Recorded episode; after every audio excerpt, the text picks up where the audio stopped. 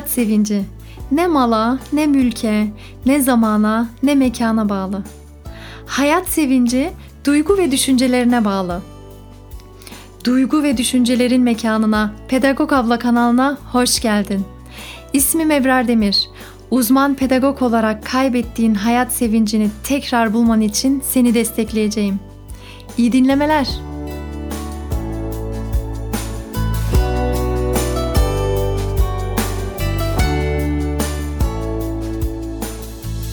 Bugün benim için çok önemli olan bir konuyu ele aldım. Bunun için gerçekten çok mutluyum. Dışlanmak uzun zamandır aklımda olan bir konuydu. Böyle şunu da fark ettim. Bir yanım evet istiyordu bu konuyu işlemek ama bir yanımda sanki böyle biraz daha hep ertelemekten yanaydı. Neden acaba diye düşündüğümde bilmiyorum. Belki yaşantılarımdan dolayı mı böyle oldu ya da belki de hani böyle en güzel şekilde bir şeyi hazırlamak istersin de ve onu böyle biraz daha geç olsun, daha güzel olsun falan dersin ya belki de bu şekilde bir duygu vardı bilemiyorum artık. Velhasıl bugün sıra dışlanma konusuna geldi. Dışlanma konusunu çok önemsiyorum çünkü hayat sevincini kökten koparıp atabiliyor dışlandıktan sonra insan gerçekten hayat sevincini unutabiliyor. İnsan yavaş yavaş hasta oluyor ve hasta olduktan sonra bazen ölüme bile götürebiliyor bu bu dışlanma durumu. Ve her alanda bunu gösteriyor bize artık. Nörobilimin de çok güzel sunduğu şeyler var bize bu konuda. Bir insan sağlıklı gelişebilmesi için mutlaka aidiyet duygusu gerekiyor. Mutlaka etrafındaki insanlardan kabul görmesi gerekiyor. Sevgi görmesi gerekiyor. ilgi görmesi gerekiyor. Sadece ilgi, sevgi, kabul, aidiyet hissi duyuyorsa insan işte o zaman sağlıklı gelişebiliyor. Ne oluyor? O zaman motivasyon sistemi doğal yoluyla harekete geçiyor ve insan sağlıklı bir şekilde hayatını sürdürebiliyor. Ama aidiyet duygusu yoksa, dışlanıyorsan, kabul görmüyorsan, sevgi görmüyorsan işte bu işkence gibi bir şey. Bu aslında insanı hastalığa sürükleyen bir şey. Bu insanı ölüme sürükleyen bir şey. Çünkü sen bu his olmadan yaşayamıyorsun. Motivasyon sistemin harekete geçmiyor. Sağlıklı yaşayabilmen mümkün değil. Dışlanmak demek ait olmamayı hissetmek, bir yere ait olmamayı hissetmek demek. Dışlanmak demek sevgi görmemek demek ve şu an bu podcast'i dinleyen herkes herkesin bir dışlanma hikayesi vardır. Herkes mutlaka hayatında bir dışlanma durumu yaşamıştır ve bu kadar ağır bir şeyken bunları konuşmamız lazım ki acımız hafiflesin inşallah. Benim dışlanma duygusunu en ağır yaşadığım dönem ortaokul dönemi. İlkokul bittikten sonra sağ olsun babam ve öğretmenim, ilkokul öğretmenim bana çok güzel bir okul seçtiler. Böyle kalitesi çok yüksek olan eğitim düzeyi gerçekten profesyonel olan güzel bir okul seçtiler. Yabancıların e, sayısı çok az olan tabi Almanya'da yaşıyoruz ve Alman olanların sayısı çok fazla olan bir okula yönlendirdi öğretmenim beni. Ben de gittim. İlk ortaokula başladığımda yine iyi geçiyordu. Çünkü birkaç yine arkadaşım vardı. Ama bir sene sonra, iki sene sonra yavaş yavaş artık o arkadaşlarım gitti. Birisi okul değiştirdi, birisi sınıfta kaldı. Derken kaldım mı ben yalnız? Allah'ım o kadar ayrı dünyalarda yaşıyoruz ki sınıfımdaki arkadaşlarımla. Onlar markalı kıyafetler giyiniyorlar. Onlar varlıklı ailenin çocukları ve Almanca biliyorlar. Onlar Müslümanlığın ne olduğunu bile bilmiyorlar ve ben neticede başörtülü o zamanlardan da başımı örtüyordum. Ben çok erken başladım başımı örtmeye. İnançlıydım çünkü değerlerim vardı ve bunu bırakmak istemiyordum. Ve uniforma falan da yoktu tabii ki. Benim kıyafetlerime gülüyorlardı, dalga geçiyorlardı başörtümü arkadan görmemiştim. İşte mürekkeple hep böyle batırmalar oluyordu ve artık o kadar ağır hale gelmişti ki son dönemlerde artık yani 7. sınıfın sonlarına doğru karın ağrısıyla okula gidiyordum. Diyordum ki bugün ne duyacağım acaba? Bugün ne yaşayacağım acaba diyordum. Ve tabii ki notlarım da çok çok kötüleşti. Ve benim anlamadığım şey gerçekten öğretmenim hiç mi bir öğretmen demez. Ebrar senin neyin var? Senin bir derdin mi var? Veli toplantısının olduğunu hatırlıyorum. Veli toplantısına babamla gitmiştik ve orada öğretmenim notlarımın ne kadar kötü olduğunu anlattı. İşte dikkat etmediğimi anlattı ve hiç de şununla ilgilenmedi, hiç demedi. Eskiden sen böyle değildin, senin notların birden düştü. Ne oldu, bir şey mi yaşadın sen? Hiç öğretmenin duygularımla hiç ilgilenmediğini gerçekten şu an düşündüğümde böyle acıyor, içim acıyor. Nasıl bir öğretmen bu kadar mı gaddar olur? Hep böyle notları söylüyorsun. Hep mantık düzeyinde, hiç duygu düzeyine gelmedi ve genellemek istemiyorum tabii ki bütün öğretmenler böyle demiyorum. Almanya'daki benim o sınıfın öğretmeni öyleydi işte. Ve babamın tabii ki çok çok üzüldüğünü hatırlıyorum ve eyvah demiştim şimdi çıkacağız. Çıktıktan sonra babam neler diyecek acaba dedim. Çıktıktan sonra veli toplantısından Hiçbir şey söylemedi babam. Hiçbir şey söylemedi ama şunu gördüm. Gözünden yaş aktı. Zaten keşke bir sürü şey söyleseydi de o yaş akmasaydı. O beni daha da çok üzdü. Çünkü biliyorum ki babam istiyor. Benim iyi notlarımın olmasını istiyor. Bir belki ümitle geldi ve öğretmene sorması da zaten öyleydi. Hani kızım kızım nasıl falan derken üzüldüm tabii ki ama bu benim için şey de oldu. Hani tamam artık ben bu okulda yapamam. Gerçekten kendime zarar veriyorum ben bu şekilde.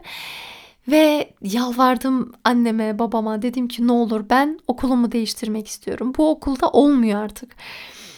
Ondan sonra sağ olsunlar beni desteklediler. Dışlanmalar orada şöyle bir sona erdi. Okulumu değiştirdim. Yeni okula girdim. Yine aynı düzeyde bir okul ama bu okulda yabancı sayısı çok fazla. Ondan sonra tam istediğim gibi tabii ki eğitim kalitesi belki biraz düşük olabilir. Hiç sorun değil. Ben zaten akademik anlamda bir sıkıntım yoktu. Benim duygusal anlamda iyileşmem gerekiyordu acilen. Sınıfa şöyle bir girdim. Oh bir baktım. İspanyol mu dersin? Faslılar, işte Alban, Türk, İtalyan ne ararsan var yani bir sürü kültürlerden. Tamam dedim benim yerim burası işte dedim. Girdim ve işte oradaki Türk olan e, kızlarla arkadaşlık kurdum hemen. Ve gayet de iyi gidiyordu. Ta ki sonra böyle siyasi durumların işte televizyonda yoğunlaştığı dönem, işte Öcalan'ın tutulduğu dönem. O zamanlar benim e, nereli olduğumu sordular. Bingöllüyüm dedim. Sonra işte başladı. E, ya işte Kürtler böyle olur. Kürtler bilmez misin şöyle olur. Kürt müsün? gibi söylemler başladı. Eyvah dedim. Şimdi dışlanmalar, şimdi bir daha bir, bir dalga daha geliyor hissettim. Ve sadece bir his olarak da kalmadı zaten. Ben fark ediyordum zaten ama ta ki bir mektubun üzerinde siyah beyazın üzerinde yani yazı olarak okudum. Ee, işte bunlar kendi aralarında bir buluşma yapıyorlar. İşte buluşalım, görüşelim, kutlayalım bir şey kutlayacaklardı. Ve o mektup benim elime geçti bir şekilde. Bilmiyorum bilinçli olarak mı bana verdiler yoksa bana gelmemesi gerekiyordu ama bana geldi açabilirsin dedi birisi. Açtım ve şu yazıyordu yani kutlama yapacağız. Hmm, Ebrar gelmemesi lazım. Gelmemesi için ne desek ona ne yapalım hani ne yapalım ki o ona çaktırmayalım o gelmesin asla falan. Tabii bu kağıdı okudunca tam net belli oldu zaten düşünceleri ki hissediyordum zaten. Neyse diğer arkadaşlarımla görüşmeye başladım. Zaten bu arkada bu bahsettiğim arkadaşlar da sonradan konuştuk, içimi döktüm. Lise zamanında tekrar görüştük ve ne kadar içime işlediyse, ne kadar üzüldüysem dile getirdim bunu. Siz bana bunu bunu yaptınız dedim. Böyle oldu falan.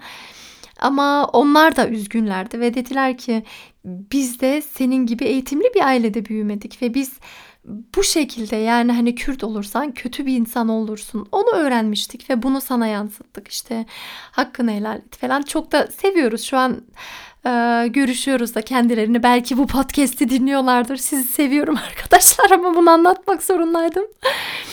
Derken hayatın içinden olduğunu belirtmek için bunu anlatıyorum. Ve hayatın içerisinden olduğu gibi bizlere de birçok şey katıyor.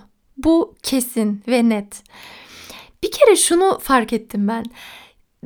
O zamanlar sanıyordum ki sadece benim dışlanan, sadece ben dışlanıyorum. Ve hiç unutmuyorum bir tane küçüklük arkadaşım var Esma diye ve böyle yaslanıp masaya Esma'yı izlediğimi ve Esma'yı izlerken şunu düşündüğümü hatırlıyorum.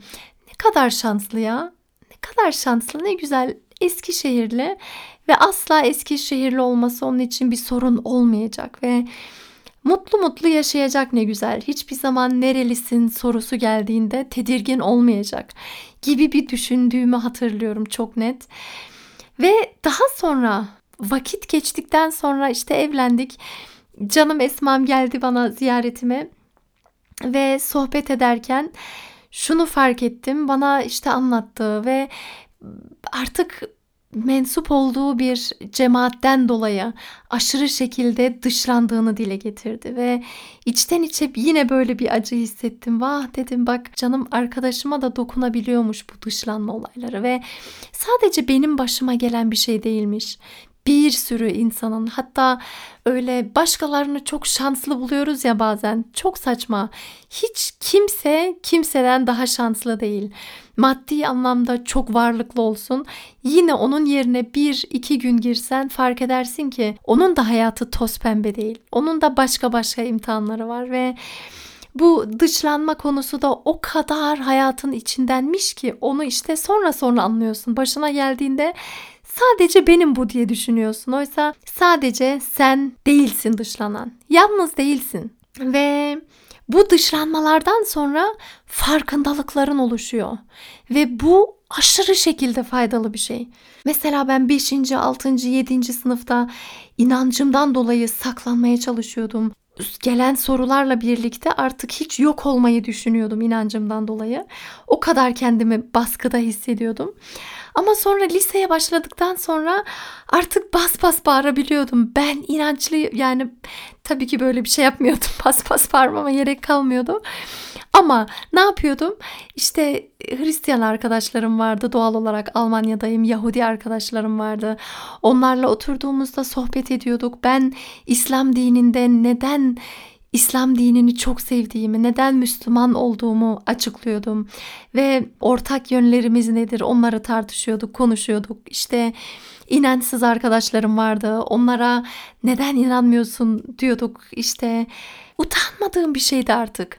Bu bana ait bir şeydi ve bana ait olduğu için zorlanmam gerekmiyordu artık. Olgunlaşmış bir şekilde liseye gelebildim. Veya 8. 9. 10. sınıflarda Bingöl'lü olduğum için utanırken birden üniversiteye gelince açık açık bu konuları dile getiriyordum. Özel olarak hatta açıyordum, konuşuyorduk ve list şeyde üniversitede şu da başıma gelmişti. Bir tane işte arkadaşım yeni tanışıyoruz daha.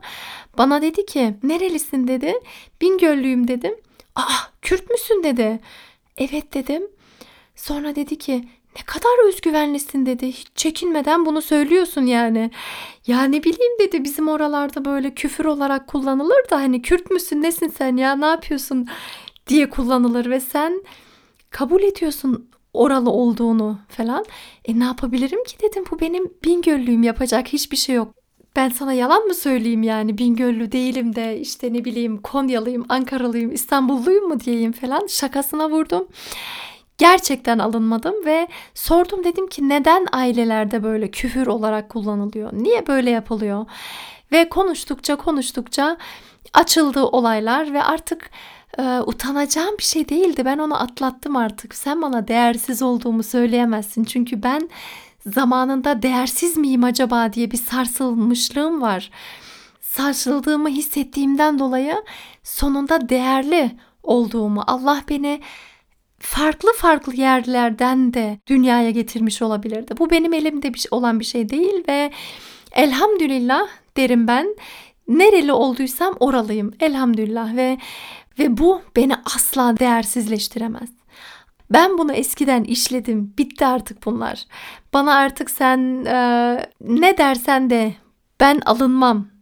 Artık olgunlaşmışım çünkü ben. Ve dışlanmaların sana kattığı bir büyük şey de içine yönelmen. İnsan düştüğü anda en çok geliştiği andır. İçine yöneldiğin anda kendi içinde huzurlu olabildiğini anlıyorsun ve ben de bu dışlanmalardan sonra şöyle bir kendime geldikten sonra bağlama çalmaya başladım ve bağlamayı o kadar ilerlettim ki artık kendi kendime bir parçalar e, da çalmaya başladım. Hani kendim kompozisyon oluşturmaya başladım. Artık müzik ekibi kurduk ve saz çalmak için, müzik yapmak için bizleri çağırıyorlardı ve oraya yöneldim. Duygularımı bağlamayla ifade etmeye çalıştım. Tamamen içime yönelerek bir parça ortaya çıkardım. Duygularımı sazıma döktüm. Ve o kadar ilerlettim ki bir müzik ekibi bile kurduk. İşte bazı kurumlardan davet ediliyorduk. İşte gidiyorduk sahnede yerimizi alıyorduk bağlamayla. Ee, bazı parçalar çalıyorduk ve bugün de bu dışlanmalarla ilgili bu duygularımı yoğun yansıttığım bir kompozisyonumu sizlere çalacağım birazdan. Çalmadan şunu da söyleyeyim istiyorum. İnsanları dışlamadan önce şunu unutmamalıyız. Dışlanıyor olmak gerçekten çok zor. Acı veren bir şey. İçten içe seni acıtan bir şey ve şunu biliyoruz artık bir elin yara olduğunda beyninde belirli yerler aktif olmaya başlıyor ve ruhu ruhen bir yaran varsa, ruhen bir sıkıntın varsa bu da beyninde aynı yerlerin aktif olmasını sağlıyor. Yani ha sen karşındaki kişiye işkence çektirmişsin, kolunu kırmışsın veya çırnaklamışsın, kanatmışsın. Ha onu dışlayarak, onun kabul etmediğini göstererek ona zarar vermişsin. Beyninde aynı yerler aktif oluyor. Bunu unutmamamız gerekiyor ve belki dinlerken, belki dışlanma konusunu konuşurken hiç de kondurmuyoruzdur kendimize. Ben dışlamıyorum ki falan. Ama Türkiye'de de var azınlıklarımız. Türkiye'de de var ve görünüyor e, zor durumda olan insanlar, işte farklı ülkelerden gelen insanlar. Onların suçu değil memleketlerini terk edip gelmeleri. Onların suçu değil bulundukları durum. Bu sebeple onlara da aidiyet duygusunu hediye edelim. Onları kabul ettiğimizi gösterelim. Ve çalmadan önce şunu da paylaşmak istiyorum. Almanya'dayken davet edildiğimiz bir yerde işte birazdan size de çalacağım parçayı çalacağım yerde mekanda ee, işte ırkçılık yapılıyor diye Almanya'da buna karşı durmak için farklı dinden, farklı ırktan kadınlar bir araya gelmişler ve biz buna karşıyız. Hani bütün insanlar bizim ülkemize hoş gelmiştir ve ırkçılığın yeri yoktur mesajını vermek isteyen bir toplantıydı. O bu bu programı organize eden kadınlar sahneye çıktı. El ele verdiler ve şu cümleleri kurdular. Bizler hepimiz Allah'ın kullarıyız. Ve Allah dünyayı bizim için yarattı. Biz nerede istersek orada yaşarız. Bu cümleleri kurdular ve daha sonra ben şimdi çalacağım parçayı çaldım. Bu parçayı sadece kulağınla değil, kalbinle dinlemeni isteyeceğim senden.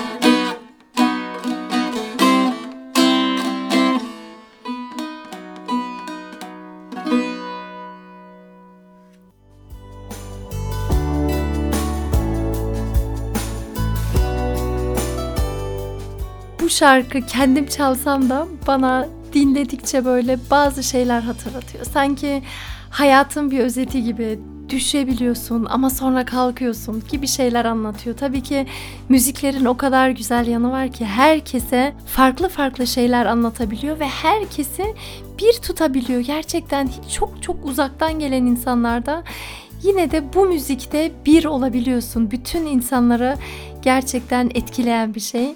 İnşallah seni de etkilemiştir. Kendine çok iyi bak. Dışlanıyorsan şunu unutma. Üzülmene gerek yok.